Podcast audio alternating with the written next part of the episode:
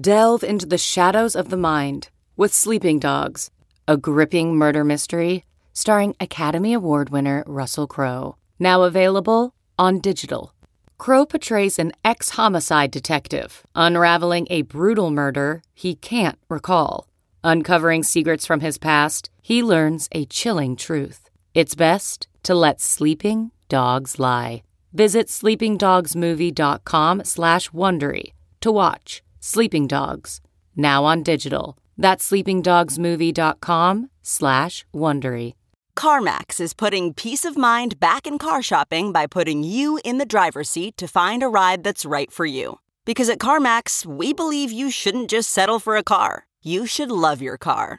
That's why every car we sell is CarMax certified quality so you can be sure with upfront pricing that's the same for every customer. So don't settle. Find love at first drive and start shopping now at CarMax.com. CarMax, the way car buying should be. Time now for the Yahoo Sports College Podcast with Dan Wetzel, Because that's how you power an Olympian with Bush Knight. Pete Thamel, So, as a revenge, I also included a 12 pack of Busch Light as a sort of dear FU to Pat for beating me in the race to the case. And Pat Forde. I've got 30 buds sitting in my garage that have been there for like two years. Nobody wants them, but it's beer. It's the principle of the matter. You can't just throw it away. And here's Dan. Welcome to the podcast, Yahoo Sports College Podcast. Week zero, sugar and calorie free. Uh, hey, a reminder right off the bat, because if you're a college football fan, listen to this. I don't know why you wouldn't do this. Sign up for our college fantasy sports game. Visit college.fantasysports.yahoo.com. A lot of dots in that. College.fantasysports.yahoo.com. Uh, sign up today. You can make your own conference specific league. If you're just like a purist, just ACC, uh, you can you can join a public Power Five league. We got no love for for these other little leagues. Sorry, all big time here. Big flex. We cater to both ACC football purists. I will not accept an SEC player in my league. The strength of that game is knowing like the Wake Forest running back depth chart, stuff like that. You know, like it really separates the the players from the uh, pretenders there. Wake Forest does lead the nation in plays. I know I got criticized for talking too much football last week, so I'm going to try to I'm going to try to tone it down. But Warren And Rogerio's you, offense. and you jump in with that right away? Oh my goodness. That's because they're They always do run- they, their They defense do gave run up a lot of touch- plays. That's because their defense was on the field. I was criticized for talking too much football. Did you know Wake Forest led the nation in plays? They might not have let it, but they they did for part of the season. Isn't isn't that because their defense just kept giving up 80 yard touchdown plays? That it, that's probably probably part of it, Dan. It's probably All part right, of it. right, right. Jamie Well, Newman's back at quarterback. He finished strong. All right. there you go. A little college fantasy sports advice for Pete. Uh, all right. I, I know this is a football pod, hence the uh, knowing the Wake Forest play count, but season hasn't started yet. I mean, it is week zero. So we're going to do a little bit of this Nike Michael Avenatti because this is a college sports podcast, not just a college football podcast. And so if you haven't followed along, well, you know, catch up. But I, I think there's one point and two very quick questions here that I, I want to make and ask of you guys. One is Avenatti obviously is facing extortion charges that he extorted Nike. Avenatti says he was just acting like what he is, a Doberman of a, of a lawyer in negotiations. We'll let the American uh, justice system sort all that out. But whether you like him or hate him or think he's a liar or trust him or hate Trump or love Trump, he might as well be John Doe at this point. It doesn't matter. The documents he produced are not Michael Avenatti accusations against Nike. These were Nike executives in their own e- internal corporate email texts saying, Hey, 38 of our 40 top AAU teams pay players. Or, yeah, I funneled a couple hundred thousand to a bunch of coaches to spread to the players. Or, uh, you know, one guy sends in a list, an email to like his boss or whatever, you know, with all the money that laid out to around people around DeAndre Ayton. Like, it was so wide open, it's astounding. So, my two questions are knowing that both Nike and the federal government have had these documents because these just came out in discovery.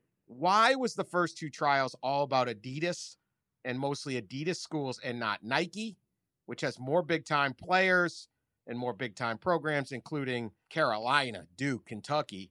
And then the second question is how dumb is the Nike Elite Youth Basketball League staff? I mean, come on. you can't write it in your Nike.com email account. what the hell, guys? You deserve to be arrested just for being an idiot. So, Yeah, the, the second question's easier to answer Yes. than the first one. They're stupid. It's unbelievable, especially writing stuff in there like, we don't want the bosses to know. You know, we're trying to keep this away from Lynn Merritt and other people. It's like, oh my goodness, you know? I mean, are you really that naive to the ways of corporate email? But then beyond that, yeah, we're discussing potentially law breaking and certainly uh, NCAA and amateurism uh, violating uh, methods of business here. So that's Carlton DeBose and the guys, not the sharpest uh, tools in the swoosh shed for sure. The second question to me is is a swoosh shed.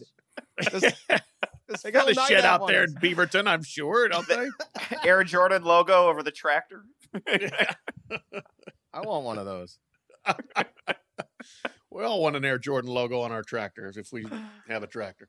Anyway, no, but the second question, unanswerable to me and troubling to a degree. It's like I'm I, I'm not a big conspiracy theorist guy, but why, if the feds go to the grandstanding lengths that they did to say they're going to, you know, pull back the curtain and they've got the game plan, you know, and all that business, do you only get one shoe company's game plan when it's absolutely out there that there were at least one other shoe company, probably two other shoe companies doing the exact same thing.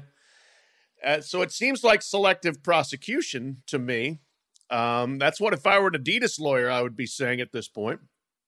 Or whether it's just that they became so conservative when they were in the midst of this that, like, ah, we're just going to get these guys that we know we've got and forget everything else. And we're going to get our, con- our 100% conviction rate and then just back out of our own grandiose uh, investigation. I, I don't know, but it, it opens up a lot of questions that I wish the feds would answer about why the investigation unfolded the way that it did and s- apparently stopped where it did. When they said we have your game plan, it's true. It's because the Nike guys are emailing it to each other. right? In corporate The emails. subject yes. line might as well have been Well- "This is the game plan." I mean, what the heck? Go ahead, Pete.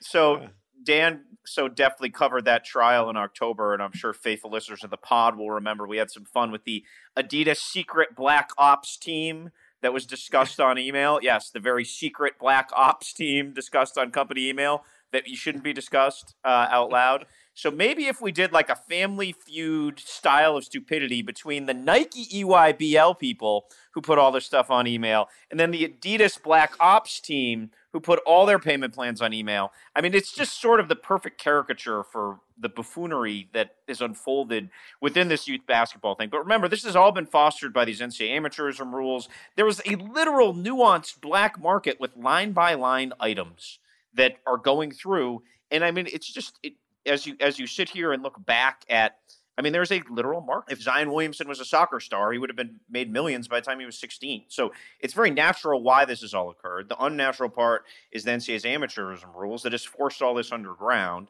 And I just think, like, my takeaway from all this is maybe it's about time this stuff goes above ground. And maybe it's time where kids should be able to earn money off, off of shoe deals if they want them when they are 15, 16, 17, or whatever. It just it just doesn't seem to make any sense that it was there's literally entire units of multi-billion dollar companies dedicated to under the payment tables. I mean, my favorite email from all these was or text message, excuse me, was from the from the Nike employee who said she was going to stash so much cash in her suitcase and if she got caught, she would lie to whatever authorities they were and claim that she had just sold her car because she had text messaged one of her friends and said, "Should I put the cash in my carry-on or should I should I should I check it?" Which there's another sign that they're not the smartest, smartest, sharpest swooshes in the That shed. actually is a good one because otherwise they're going to be like, you're a drug mule. Right? I mean, like, Yes. why do you have, right? It was like when TJ Gasnola flew down to North Carolina with $45,000 in his carry on. Like, oh my God. I, yeah. And I think it's like first rule of Fight Club don't talk about Fight Club, just email it to each other in our corporate accounts. but I think these guys, it's so open. That's why they're discussing it in email because it's just like, well, I mean, what else? What Right. else do we do other than this? Why'd you give me Yeah. an email address? I have no other use other than trying to find these kids and and sign them up from our teams. And so the NCAA rules are just completely obsolete and are causing most of the mayhem here because you can say, well, let them turn pro. Well, it's not that easy. Like, you know, Brian Bowen got 20 grand after his sophomore year to play AAU ball for Adidas, a sophomore year high school. He was not Zion Williamson. There, eh, Brian Bowen's still in, in the NBA. Like this was, he wanted to go to college and make some money. Is that you know? And, and it just it just causes so much trouble. They got to do something because this is just so wide open. And Nike hasn't gotten rid of any of these guys. like they aren't. I mean, as far as we know, no one's in trouble legally or anything. It's just sort of like, yeah, I guess this is how we got to run. They they literally complain in these emails that they don't have enough money. That Adidas and Under Armour are outbidding them on guys. Yeah. No, it's it's totally Wild West, and it's very clear that there is complete disregard for all of the NCAA protocol in this. And and I'm sure, you know, just as the the Adidas people were shocked to find out this is potentially illegal behavior, the the Nike people would be as well. I don't think anybody ever had that thought cross their mind that these emails could be discussing criminal acts. Um, but but they don't care whether they were flouting NCAA rules, even the even the slightest. And so that just shows how. And even there there was one email from an EYBL coach that basically said the secret economy is no longer a secret. You know, they, he did say it may end badly for people in the EYBL, but I don't think anybody was very concerned whatsoever about anything that could have happened uh, in in regard to these activities. So to close up the the legal thought on this, uh, I spoke to Steve Hill earlier today. He's a he's the prosecutor or former prosecutor from the Kansas City area who prosecuted the Myron Piggie case 25 years ago. For people who followed this case closely, we've quoted Steve a bunch as sort of a third party legal expert analyst. He's been a very, very insightful, uh, very helpful lawyer out there at Dentons in Kansas City. And uh, this is what he said about, about this. These emails raise real questions whether all the individuals that may have violated federal law have been held accountable. The second task is assuming that you want to further investigate this, is whether or not these emails are the tip of the iceberg and financial records and witnesses' accounts can put you closer to chargeable offenses. So that's where he thinks this uh, this is right now. All right. Well, we will see where this goes. All right. I want to get to, we're going to get to the AP top 25 here and who we think is the biggest bust in there because we're not going to celebrate excellence. We're going to trash pending incompetence. But I, I did, this what is we what we do. do well here. I did want to do this real quick, though. This story from last week. Raging Cajuns coach Billy Napier, who came up with an idea that after uh, bringing in the, the school's kind of fundraising guy to talk to the team, it, it was a little confusion on whether he mandated it or not. But basically, he asked the players if they can afford it to use some of their stipend money or something and throw 50 bucks into the the fundraising and join and become a booster or whatever the heck the thing's called, the Cajun Club or the Raging Cajuns or uh, RCAF, whatever that is. I guess Raging Cajun Athletic Fund. There you go. How about that? I figured it out. There you Yeah. go. Yep. Genius. I'm a real genius. Anyway, uh, his thing is like, look, he's defended it. He thinks it's good to have somebody, the players buy in, uh, realize what they're getting, uh, and give back that way. Uh, Pat, your thoughts on Billy Napier's uh, trying to get the players to fundraise for themselves? caveman of the year in college football. Uh, the early favorite in a in a profession that's got a lot of cave dwellers. Billy Napier, the most out of touch, most retrograde, most tone deaf, self absorbed guy in uh, FBS out of 130. So congratulations to him. it's interesting that as I, I read one story that basically said the RCAF is the main source of Billy Napier's eight hundred and fifty thousand dollar a year salary. So he's basically asking the players, who most people already think are underfunded, to fund his salary, which a lot of people will think the coach at Louisiana Lafayette is overfunded to be making eight hundred and fifty thousand dollars a year. But here's an interesting little solution since the, the, the numbers work out pretty well from a round standpoint, he's making eight hundred and fifty thousand a year. They presumably could have eighty five guys on scholarship. How about if Billy donates thousand dollars for each scholarship player out of his own bloated pocket to the RCAF? That would be my solution, or I think a more equitable way of funding this business than by asking the players to you know, give up their burritos on the weekend that they're paying for out of their pockets so that Billy Napier's money could come in. I, it's ridiculous. Pete, my the only thing I liked more than the emergence of this story was how fast Louisiana Lafayette ran away from it and tried to obscure the reality of what first occurred. It was like a 425 40 where they sprinted away from the comments, which were very clear initially what Billy Napier was asking here and what they wanted to do it was a little bit like David Griffin when he ripped LeBron and those guys and said they were miserable, having like a grand media tour saying he was misunderstood the next day when he clearly ripped LeBron and was miserable. It was just the, the, the classic modern media complete screw up, complete total dunderheaded move, followed by 24 hours of like emergency PR, basically spackle put over an open gushing wound. Yeah, I agree with Pat. I mean, it could not have come off any worse. And when just the general college football fan, and by the way, thank God where there's games soon because we won't have to dissect Louisiana Lafayette. Oh, excuse me, Louisiana. They don't like to be called Lafayette. They don't Thank like what God. they got against They don't Lafayette, like- man? Nice town. I mean, what the hell? They want to represent the whole state, Dan. Forget LSU, the team that people actually care about down there. Louisiana is the university. They open in New Orleans with Mississippi State, and I hope the plucky Bulldog fans bring dollar bills and wave them at Napier from the student section. Well, uh, yeah, it was funny the PR because this was Napier's quote to reporters on Wednesday. We started a new initiative, a kind of a new initiative for our players. It was really about gratitude. All players, scholarship members in particular, and we're going to ask the walk-ons. It's optional for them. It will be mandatory from here on out for our scholarship players to become a fifty dollar level member of the RCAF.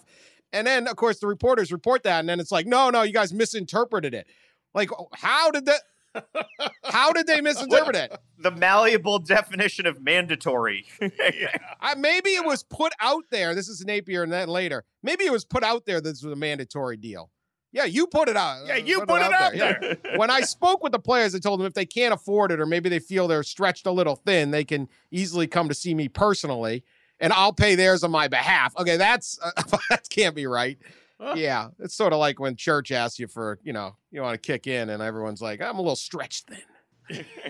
I don't know. I I'll be honest. Look at I think we my my feelings on giving money to colleges is is I you might as well Not a dime. not back. a dime. Not I'm, I'm a Jim Calhoun. Mm-hmm. Not a Yeah. dime. I you might as well light it on fire. You're just giving your coach 50 bucks for the right to I I, I wouldn't do it, but I get his I get his point. How do you get Because it's like when you, you make kids do a, a car wash or something to fundraise for the team. Like you got to put some effort in. Realize that you're you're blessed to get this and you're getting all this stuff. And so a little bit, I think they would do better off saying we're gonna do some community service, and they may, may very well do it or something like that than just say pony up 50. Okay, that's pony up 50 to the fund that pays most of I, my I- salary. yeah, I get I get Come his idea. It was poorly executed. It's a terrible idea. It is nine, straight out of 1975. All right. I can't Come on. defend it. Whatever. Sorry, Coach Napier. he makes Coach Orgeron look sophisticated, mean, which is difficult Don't give do. money to your school. My God, they have brainwashed you people. Did you not learn anything there? They have billions. They have billions of dollars. Oh, this will keep tuition low. It goes up every year, every single year. And they I hope I hope some of our some of our listeners sent extra money to their electric company in, in, in honor of Dan we'll, Wetzel. will rise if you pay more money. We'll rise in the for, uh, Fortune magazine rankings. Who cares? What is that thing? That's the biggest bunk ever. How about, you know, but though, like, you're like, donate to help the UMass, you know, student journalism newspaper. That's different. You know, I mean, That's come on. different. That's not what people donate to. They donate to the general scholarship fund or some uh, whatever. Who know? They don't know. They don't have anything. It just goes away. Like I want my electric company to be rated higher in the electric power power rating. DTE Energy, man. I hope it's really good. Here's extra fifty. Come on. I mean, the small donations I have made, I am by no means a big dollar donor, but I have made some donations to the Missouri Yeah, School it's of Journalism changed because I thought it educated me well. Well. And sent me into the into the working world well prepared. I, I don't see that as a waste of my you're money. done. You're done. I send I send mine directly to the Daily Orange for the Sports Travel Fund. I was educated well, but learned learned a lot on the road. You know uh, how to stay in Super Eights and get Marriott. I- that's a different and, uh, ball game. yeah. That is a different ball game than just hey. I mean, they're like they're talking about uh, we got to buy out Gus Malzahn twenty six million. Like people in all in Alabama are going to spend twenty six million dollars to get rid of a football coach. Now it's your money, okay? God bless you, you got it. But really, you can't think of anything better to do. Well, that yes, I have no defense. I am a Boston mindset. Bruins None. fan. and I have never given a dime to Missouri athletics. I Right, well, care. that's what I I'm care. talking I- about. I'd like the journalism school to be ranked highly. I don't care whether the football team. But you already have a job, Pat. What is the difference if this journalism schools? What is the ranking of a journalism school? Who ranks these His things? son went there. Who, I, who s- ranks you know them? what? My I would like would have liked my son to have a good education there, and he did. Who, who ranks them? Come on. Those professors never leave. What are they bouncing around? though? Once they get tenure, like I'm here for 50 years. You're gonna bury me. Oh, we gotta keep our. I mean, this stuff's ridiculous. The Dan Wetzel assault on higher education. Go down, go to a coffee shop, go in, order breakfast, give the waitress 50. That you just help somebody out. That's how you do with your 50 bucks, not Billy Napier. Gus Malzahn needs an extra 26 million. Oh, we'll get that done. Really? Oh my. The best part of Malzahn is thirteen and a half million would have to come within Yeah, 30 yeah. days. That's I got- unbelievable. So Malzahn That loves is Waffle House. Unbelievable. How much Waffle House, Sully, you can compute this for us in a graphic. How much Waffle House can you buy with $13.5 million? Can you imagine All of how them. many like hash All of browns that is? Scattered, smothered, and covered in That Benjamins. is a lot of that's a lot of Waffle House. That is a lot of Waffle House. I like Waffle House, but that's a lot. That's a lot of Waffle Yeah. House. I'm a Boston Bruins fan. If the Boston Bruins literally called me and said, "Hey, you want to pony up so we can get rid of our coach?" I'd be like, "No, it's your job. Just wait till you do it." right. That's your problem. right. This is- what? It's an asinine idea. Plus, he's doing a good job, Dan. I agree. get- I could have gotten that. Pastrnak to score a damn goal in the Stanley Cup Finals. I might have given fifty bucks to that. Uh, Uh, the June maybe, bitterness. maybe. lingers. Still processing. Still processing. uh, all right. Anyway, let's get to this top 25. Um, uh, it's out. I will read it for anybody who um, doesn't know. Here, drum roll. Clemson. Oh, hey, there you go. Who would have thunk? Clemson number one, Alabama two, Georgia three, Oklahoma four, Ohio State five, LSU six, Michigan seven, Florida eight, Notre Dame nine, Texas is ten. We're gonna go Oregon, A and M, Washington, Utah, Penn State. 16 is Auburn, uh, UCF, Michigan State, Wisconsin, Iowa. Then we get 21, Iowa State, 22, Pete's Money, Syracuse, Waz. They will be well covered Well this year by the covered, Daily well covered. Orange. They open at Liberty. Hotels have been I covered. just like you're basically just buying beer for college kids. So I applaud that donation, Pete. That's giving back. I think I did donate to the Daily Collegians uh, Travel Fund once because they, they didn't have any money to go to a NCAA basketball tournament. I did donate to that. Uh, Wazoo, independent of the university though. Wazoo's 23. Nebraska is 24, coming off a four and eight record. Holy cow. Uh, Stanford is 25. Missouri's also receiving votes. So is an Army. All right, Army, get in there, buddy. Nine game winning Yeah. streak for her. Go, go Army. I always root for Army. We're not good at that. We got problems. Anyway, uh, forget who's doing well in here. Who's going to blow this? Because every year there's like some team that just, uh, we started sixth, we ended up three and nine and fired the coach by Halloween. Who is going to blow this? Because this is about a podcast of negativity. Pete, why don't we start with you? We'll give you the first draft pick. I, if you don't pick a team I think you're going to pick, then you're blowing this. So make your selection. Do this as long as I have, and you, are certain quirks of the rhythms of the off season that become trends that really become annoying. And one of them is off season champions. All right. Teams that have done nothing but maybe occasionally look good or like won a bad bowl game or something. And then by the end of the off-season, they are like the 85 Bears reincarnated. Well, this year's off-season champion, undisputed runaway, is Nebraska. Nebraska went four and eight last year, and all four of their wins were generally unimpressive, including they couldn't even muster it up to play Akron again after the Akron game got like tornadoed out. So they replaced him with Bethune Cookman. And they also had wins over mighty Minnesota, Illinois, in a 9 6 slobber knocker over Michigan State. Now, again, they have Adrian Martinez at quarterback. Scott Frost is a good coach. Their defense was a disaster last year, and they were 4 and 8. I mean, how many teams that went 4 and 8 and have been bad for the last decade are all of a sudden now ranked this year? All the classic symptoms of an offseason champion. And Nebraska could get better. They could win, you know, they could make a bowl this year. But ranking them in the preseason is pure lunacy. And so Nebraska will be my hard flop team this Right. fall. That was that was the obvious choice. Pat, you agree with that one? Oh, Thanks, I, yeah, no, I It totally was. agree with that, and I, I, I'm, I'm, I, I, mad Pete got that one because yes, that he, uh, he cheeks clearly chose the weakest link in that top 25 for all the right reasons, which he just, uh, just enunciated. Um, I'm, I'm a little bit tempted to go Notre Dame on the flop because I think they're going to lose three games and maybe drop one they absolutely shouldn't drop at some point in time because their schedule is brutal because they play a bunch of teams coming off open dates when they do not come off and at the end of the year that's going to bite them but that's not who i'm taking.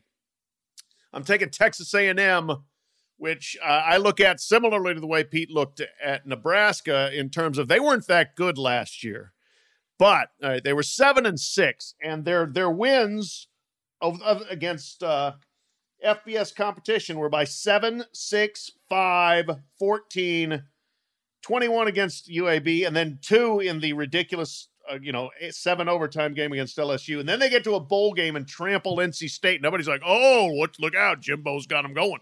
Got them going. They were 7 and 6. Their schedule is really hard.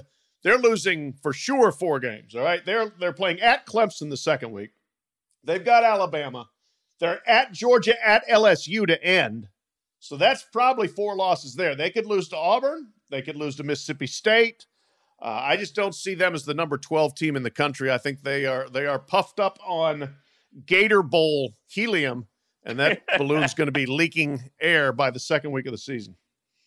So, can I interject, Dan, before you give us your team? Uh, I want Pat to explain to our listeners. We just saw on our Skype video here, Pat proudly holding up his Phil Phil Steele magazine.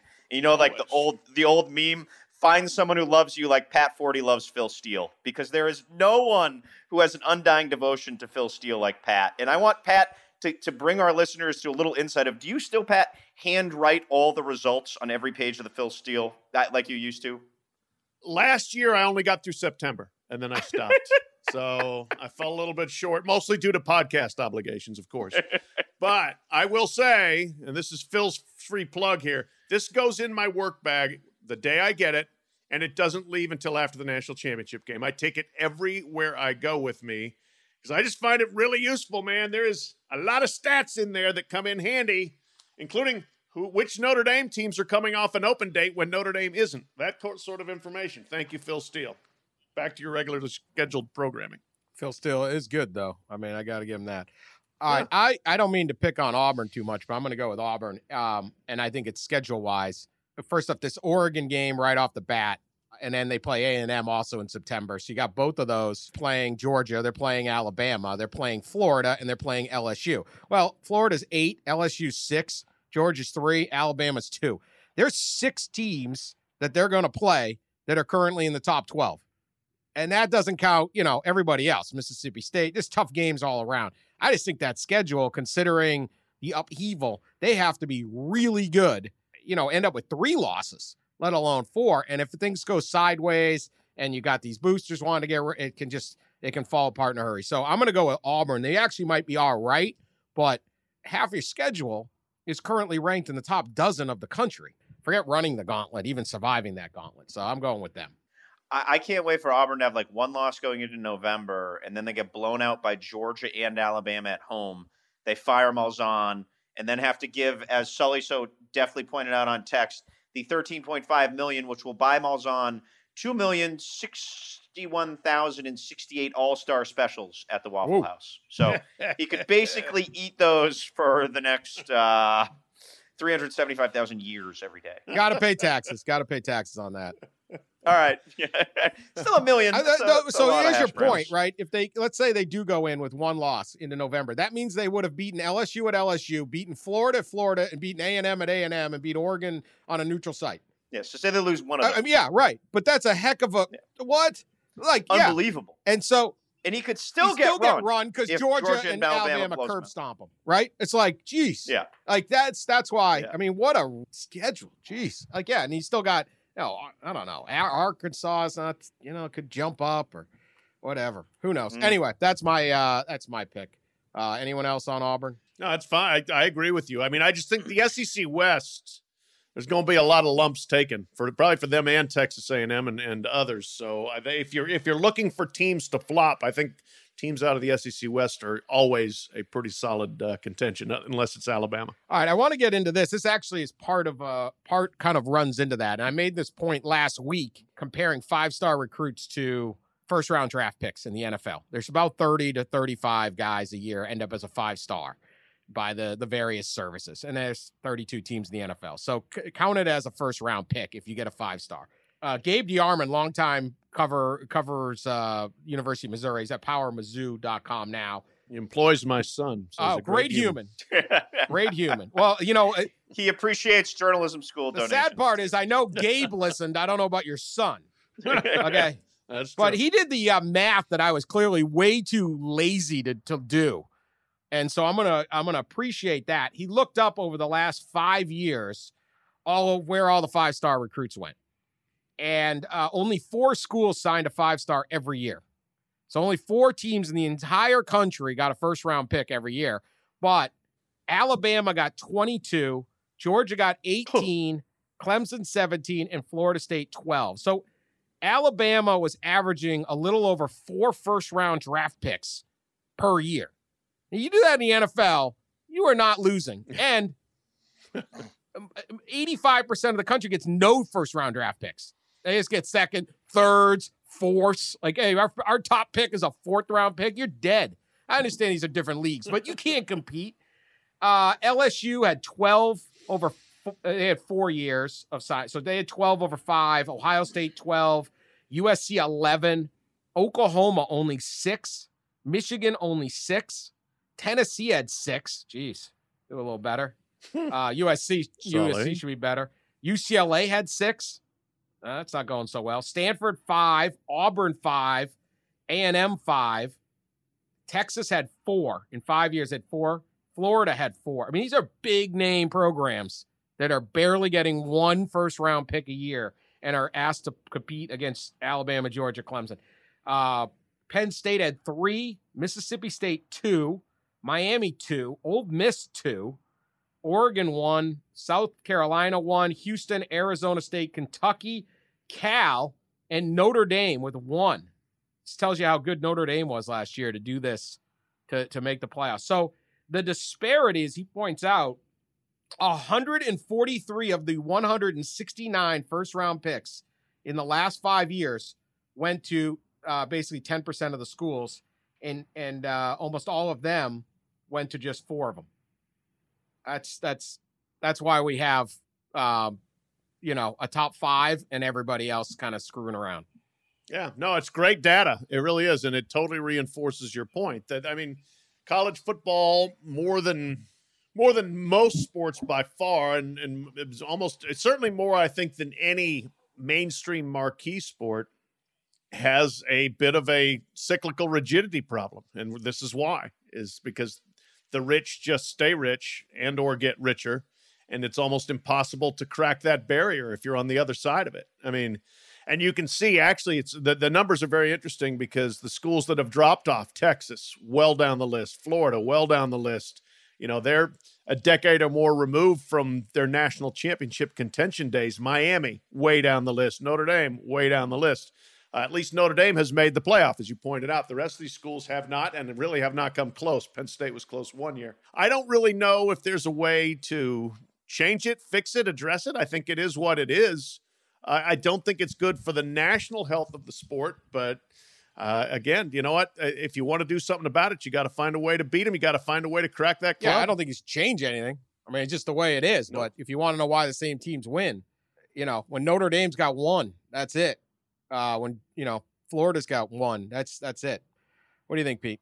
look, signing days become this sort of overt, spectacular of you know celebration of ridiculousness for a reason. Like when you win on signing day, you tend to win on the field. Now there's certain variables in scheme and coaching and development and all that stuff which can which can stunt that. But at the end of the day, it, it's not. It's it's a pretty linear path from great signing days to great performances on the field. Yeah, it's like everybody kind of rips it signing day, but it's like it it plays out. All right, so this is um week 0. We will have games on Saturday. Not sure how you guys feel about that. Do you think that uh they're starting too soon or would like screw it, let's play football, right? I want week negative one. like Last weekend, just something. yeah, yeah. Give me like a little FCS. I thought FCS could start early. I think that'd actually be a pretty good idea for them. There's some Yeah. decent you Yeah. tell that to the FCS kids. Yeah, you got to be on campus, you know, another week earlier so that you know the the the, the gambling degenerates can sit out there and have you know fifty dollars to bet on North Dakota State versus Eastern Washington. All right, that, so they can win it and donate it to their alma maters. Yeah, there you go. Uh, well, we got two games, uh, seven o'clock. Hurricanes versus Florida. That's I mean, not bad, not bad. Uh, and then we got Arizona against Hawaii. So that's how we're starting the season, week zero. Not the best year for non-conference, big-time non-conference games. A little disappointing this year. I mean, I'm going to be interested in Miami versus Florida, but might not be for that long. We'll see. I'll definitely watch. And you'll you'll read the Yahoo Sports coverage of that thereafter, since I'm covering. The Oh, game. really? Well, there you go. All right. Yeah. I will uh, read up on your column, Pat. As we said earlier, who would we rather have covering week zero than Yeah, Pat he is week zero effort. He's weak and zero. There we go. um, all right. Oh, Week and zero copy. I think it's weeks. it's the preseason. Dan's still working out the They joke should call it week strong, right? Next Thursday night, Morgan State against Bowling Green. I might have to drive down for that. That's looking good. Yeah. Um, There that's you on go. ES- Yeah, Bowling Green might finally win. that's for the on E first ESPN decade. three. I feel bad for the ones that aren't even on E ESPN three. They only make E ESPN plus. How? What's the difference? What is Yeah. the difference between E ESPN? oh, big game. It's on ESPN three. I- next week, just ESPN plus. Central Arkansas versus Western Kentucky. ESPN plus. Oh, okay. Um, Mm. All right. Anyway, what's your favorite uh, non-conference game of the uh, of the year? Well, I'm just going to start it with week zero because we're on week zero. I mean, my favorite's going to be LSU Texas, but we have plenty of time to talk about that. I'm excited for Hawaii Arizona. All right. I think Florida is going to curb stomp Miami. I think they're going to win by three plus touchdowns. I think it's not even going to be that much of a game. I just think Florida right now, where they are under Dan Mullen, there are some questions on the O line, but I really don't think Miami with a new starting quarterback and really like a lackluster defense and a lackluster season last year is going to surge this quickly under Manny Diaz. So we will let Pat handle all of that curb stomping in his, you know, well-renowned Week Zero coverage. I uh, I am excited about like ridiculous late night, sixty-two to sixty-one Hawaii Arizona football. You have Khalil Tate, who was a disaster last season. He hurt his ankle early in the year after being a Heisman candidate two years ago, going against a vaunted, i.e., not so vaunted Hawaii defense, and then. The only thing worse than Hawaii's defense has been Arizona's defense. And you have Cole McDonald, who threw for 8 billion yards last year. They're playing in Nick Rolovich's air raid. This game is going to end at 2.24 a.m., and it's going to be three overtimes. Hawaii is going to pull the upset. You heard it here first. And we are going to remind you why you love college football for the pure absurdity of it. Nothing epitomizes it like a 10:30 p.m. kick, Hawaii, Arizona. Bring it on. By the way, this game is not streamed, I was told, which is disappointing. We need to get people at CBS to be able to stream this game. Yeah, that's uh, that's a pretty good tout for that game because I think everything you said could actually happen. Over under It's gonna be- 73 and a half. Oh, pound the over. Like, pound the over. Pound it. My God. Yeah. Yeah, that Yeah. that game is begging to be overed. And I think sure. Hawaii's getting 10 at home. Like, I don't know. I don't think, Yeah. I don't think, yeah, I don't think Arizona can stop a caterpillar walking down the street. So, yeah, that game will be pure ridiculousness. Can't wait. Uh, Yeah. Um, in, in terms of games that will actually mean something, though, I would say uh, that my favorite non conference game of the year is going to be Notre Dame at Georgia, September 21st, between the hedges. Last I saw, the get in price for that game was double the second highest in the nation. I mean, it oh, was. wow. Yeah, it was like 650 bucks, and the next highest was 300 and something. It was unbelievable the demand for that game. Uh, Georgia fans are super excited to have Notre Dame down there. Notre Dame fans are super excited to make that trip. It's obviously a great place to go, and Notre Dame doesn't go there. So this is a whole new deal. Both teams think they're going to be really good and could be really good. And if you remember when they played two years ago at Notre Dame Stadium, it was a real defining game for the season. Georgia went on, Georgia won the game, dramatic game. I was there, I covered that one, and went on to make the college football playoff. Uh, that was that huge non-conference road win that kind of differentiated them in the uh, in the playoff committee's eyes. Now Notre Dame has the opportunity on this hand. Whoever wins that game, you have got, I think, a real chip to lay down for yourself as a playoff contender. So that should be really good. That's my game. Well, the one thing about that game, Pat, that was unforgettable uh, was how much red was in Notre Dame Stadium. Oh, I mean, it was unbelievable. yeah. So I really think the subplot to this game, and you mentioned the ticket buying prices, old money in the Northeast versus old money in the South. Who Yeah. wins in the stands? every, Yeah. No, Gold be or red? very interesting. there's nothing see. college football fans like doing more than saying Notre Dame is irrelevant and Notre Dame doesn't Yeah. matter and stop it with Notre Dame. And then when Notre Dame comes to their area, they buy every ticket and it's it drive. Yeah. They're so excited because Notre Dame's here.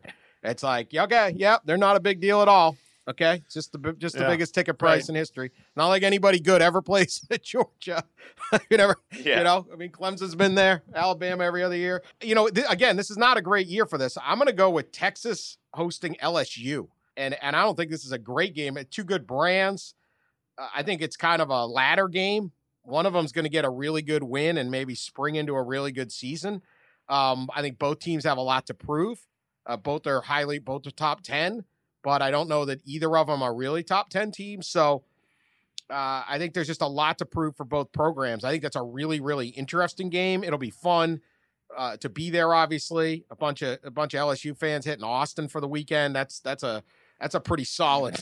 That's a solid. That's gonna be a solid effort. I mean, Sixth Street's going to be Yeah. Yeah. yeah, that's that's. Yeah. Sixth Street versus LSU is the Yeah, matchup we really want that week. Can you do it? That's a pair of, of, of very Uh, I- highly touted. I ain't betting against. LSU when it comes No. to drinking. That's like, No. yeah, it's like betting the under Yeah. on Hawaii. Everything's bigger in Texas. Well, hold my hurricane here because uh, we we here, man. We here. So I just think that's going to be a fun scene and a fun game, and I just think it's a, a really interesting game. Um, but It is again, like you know, Alabama's playing Duke. I mean, we don't don't you know, I mean, we don't have a bunch of great game. Notre Dame's involved in like three of these things. Like you know, Michigan, Notre Dame's Yeah. pretty good, maybe, but who knows by that point. Uh, just not a great year for the non-conference games. Always sad to see. The uh, here's the thing for that, LSU Texas game, the loser. That's going to be the one I'm Mm. interested in because the fan bases are both very sure that they have turned the corner and they're going to compete for the national title. And whoever loses that game is going to come out like, "Are you kidding me? How did we lose?" Can't wait. Uh, it, at the risk of bringing up football again, the interesting matchup in that game is that Dave Aranda, the LSU defensive coordinator, and Tom Herman, the Texas coach, went to college together at Cal Lutheran, which is just kind of Wow. random. Cal right? Lutheran. How about Yeah, that? there It's going to be like during Well, that game. Cradle of It's going to be like the uh, who was Colt McCoy and what Jordan uh, was it Shipley? Shipley, Yeah, they were they were yeah. they were roommates. Yeah, they had to mention it every Roommates, game, yeah. ten times a game. Tim Tebow and Yeah. Riley Cooper. Like, oh my God, two football players room together. I'm just stunned. I mean, Imagine what? that. this is not that interesting. All right, I'm not talking about football No, that's anymore. not bad. We're gonna That's not to- bad. We're gonna stick to animal fights or right, well, whatever. let's get to Yeah. it because one of our favorite guys last year, I believe he might have won our Man of the Year. I can't remember. He was certainly a candidate. Was the dude down in Fort Worth, Texas, that stole five cases of beer at once? Yeah. Mm. He walked into the liquor store and stole five cases and then ran. Yeah, the well, the the still picture of him, remember, was just unbelievable. Where he's he's Oh. barely got that fifth case in in hand. I mean, He it's had a awesome. wingspan like Dikembe Mutombo. Like it was like what? It's like, dude, you can probably get away if you just take four. He got invited to the NBA Combine on the video of him stealing. Just based the- on Jay. Bilas, Yeah, he was 5'8", 240, but look at the Jay. Bilas, like he's elastic, right? He's got. I mean, the guy, the Keon Clark of beer as far as I know, he was never caught. Okay, I don't know whether he drinks them slow or he's been, I hope he's still out I there, hope- man. I hope he's still out running Absolutely. loose, riding the but he range. stuffed five cases. I mean, just amazing, right? Really a great feat of athleticism, and we're here to celebrate great athletes. So there was a, a I, I I think we could call it a copycat crime. I think we could. I think this is Pat, your neck of the woods, Florence, Kentucky. These always end up in Pat's neck Yeah. of the woods, by the way. Carry on. Northern Kentucky's got its slice of strange up there. Let me tell you. Kind of a sad part here. This guy came in the liquor store. He's wearing a a Cedric Benson, the the late Cedric Mm. Benson, who uh, unfortunately passed Yeah. away this week in a motorcycle accident. Great uh, player at uh, at Texas and and for the Bears and uh, Really yeah, sad. tragic, tragic loss. Well, this guy was a fan. He has a great mustache, and this is what makes it interesting. He walked into a liquor store and just took a case and then ran one case. So Mm. you know you got nothing on our hero, but he did it barefoot. Now the cops are calling him. First off, this is the Florence Police's investigative unit is asking for the public's. what can only imagine. Sorry, I laughed too hard there. Is there more than one guy? Is it really a unit or is it one guy named Phil? like Phil at the police department. This isn't the NYPD here. Okay. Yeah. I mean, if they're re- if nothing happens other than we're looking for a guy who stole one case of beer in our town, do you really need a unit? Phil is on the case, man. Driving around looking for Right. yeah. So, first off, the Florence Police Investigative Unit put this out in July, uh, asking for the public's assistance in identifying a man they have dubbed the Barefoot Beer Bandit. Okay, now Awesome. couple man. things. They don't say what kind of beer he stole because that would be the one of the clues. Because you'd be like, I drank beer with a guy who looked just like this, so that might have. You think we could call the Florence PIO and get that I- information? That would be very they critical really for do. a I just- podcast. If it was You like know what? Sierra Nevada or Keystone, that, those I mean, I hate- differences. Oh, it's a huge difference. You know what? Northern Kentucky, it ain't. Could have been Nevada. maybe Pat Forde. much more likely to be. Is this Pat Forde? or Natty This could be you. or This could be you. Busch This could be you. Yeah. Yeah, Pat's trying to downplay Yeah, it. 'cause He, he, on his way back from the the, scent. airport the other day. If it was a Von Miller jersey, it might be me. Fake stash. Elway throwback.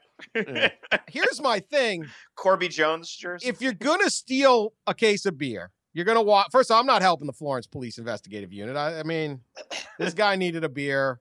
A liquor store probably can cover it. I mean, I'm not saying I I support our our, our men and women in blue. Um, but they could certainly do a We just lost a listener. Phil. yeah. just Phil, sorry. Stopped listening. Um, but the, the barefoot beer bandit. Wouldn't you say, all right, I'm going to go down the store and I'm going to steal a case of beer and then I'm going to run. Okay, this is my plan for the night. Okay, all right. Th- You should think maybe in the life of crime is not the way to go. But if you if you have if you have committed yourself to this, wouldn't you put on a nice pair of running shoes? Like, wouldn't you wear some kind of shoe? Why would Yeah. you do this barefoot? I'm, I hate to tell you why. because it reinforces the bad stereotype of my state, but it's Kentucky, barefoot, toothless. You know, I mean the he's whole got thing. It's- shoes. He's got a nicely groomed mustache. He's got a an NF. There's not a strong correlation between an Isogrum mustache and He's- shoes. You, you cannot find a causal relationship He can between those. I'm He can sorry. afford an NFL jersey. We're very comfortable in our bare feet here in this state. So, and I'm, I'm telling you, Northern Kentucky, not not that surprising. Here to tell you, spend some time actually a little further up in Covington or Newport. Yeah. And anyhow, no, I, I I hope he's I hope he's like Forrest Gump, still out there running barefoot, and and he gets away with it. but at this point, uh, no leads from Phil on the guy. I, you know, Phil probably had to interrupt his time, like letting traffic out of Boone County High School. You know, at dismissal day to uh, to go chase find the the beer bandit. Doesn't look like it's happened yet. I would think outside a liquor store, there's like a lot of broken glass, right? You know, cigarette butts, like you know, things you want to have your shoes covered for? He's tough, man. This guy's tough. If you steal a case of beers, the first thing you're doing is drinking that sucker as fat. I mean, you feel like obligated to drink that thing quick, right? Yeah. While it's cold, yeah. I mean, Yeah, I think if you're stealing a case of beer from a liquor store, you're not patient enough to like wait the three hours for it to properly chill. no, it's it's down the hatch. gotta Yeah. buy the cold one. All right, we got that. Yeah. Uh, all right, there was a lot of requests for animal attacks. Um, I don't Mhm. know that this is an animal attack, but there was a picture um, uh, on social media. You can find it pretty quickly of this allig- Absolutely an of animal. this alligator climbing a chain link fence, like standing up on its tail or its hind legs, I guess, and going up over this thing. And it was at a military base. It was a Navy station, right? So it, it had no fear. I, this is an attack on the sovereignty of the United States of America from the alligators, indigenous, I guess.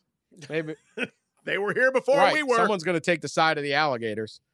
Uh, I will not be that person. This is terrifying. I do not need chain link scaling alligators. That's the only thing that makes me feel safe about alligators is they're over there and I'm over here. Because those things, are, they mean business, and that's why I never have a problem eating alligator.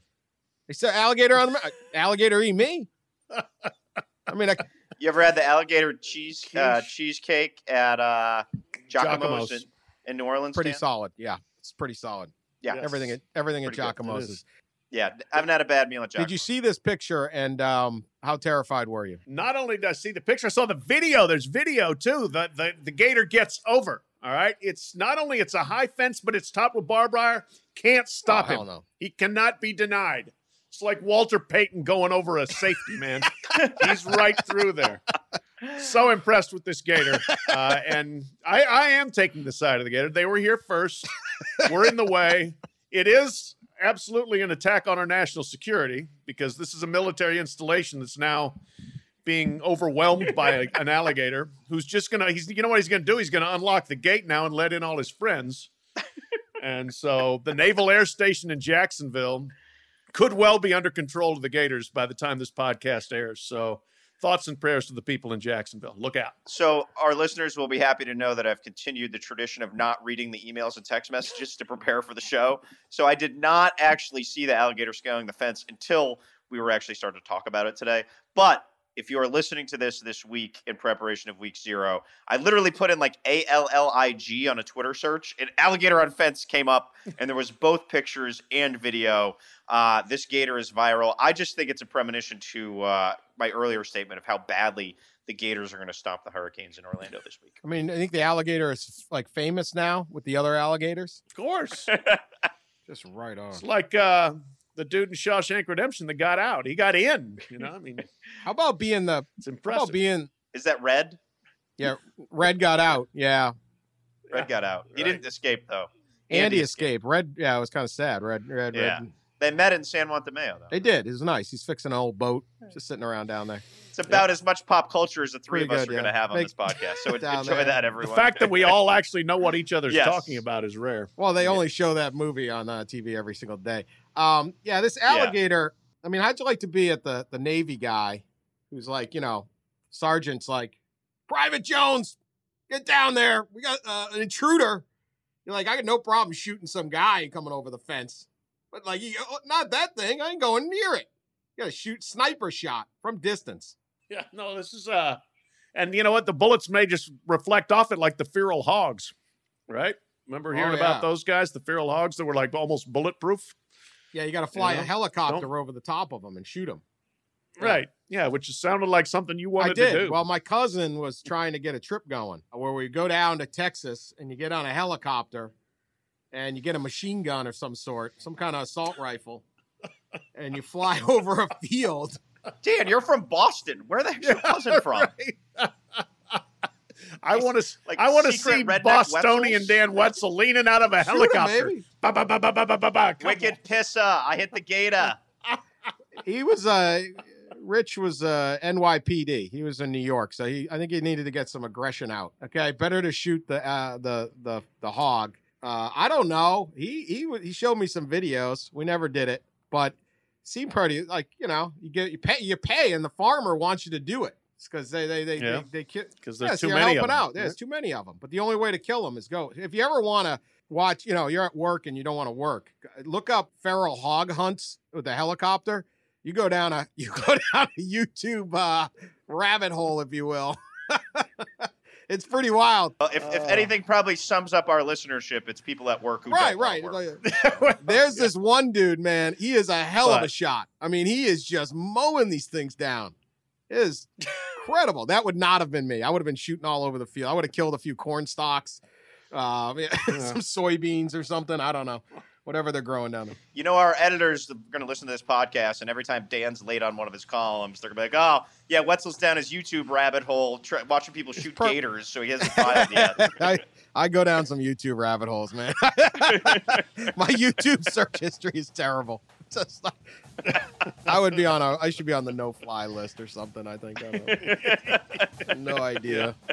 Uh, All right. Well, that At least on the PETA yeah, list. Yeah, I mean, yeah, there's too many of them. It's uh, thin. It's healthier, healthier, right? Something like that. Anyway, I didn't do it. I've not killed a. Uh, a I've not gotten in a helicopter and shot a machine gun. So maybe, maybe, maybe someday. Anyway, stay safe. They're after us. They're climbing fences. They're they're rallying. They're organizing. Be careful out there, everyone. Don't steal any beer this week, or if you do, send us the send us the details and uh, anonymity of. Uh, 100% guaranteed. And we will talk to you on the other side of week zero. Week one. Let's do this.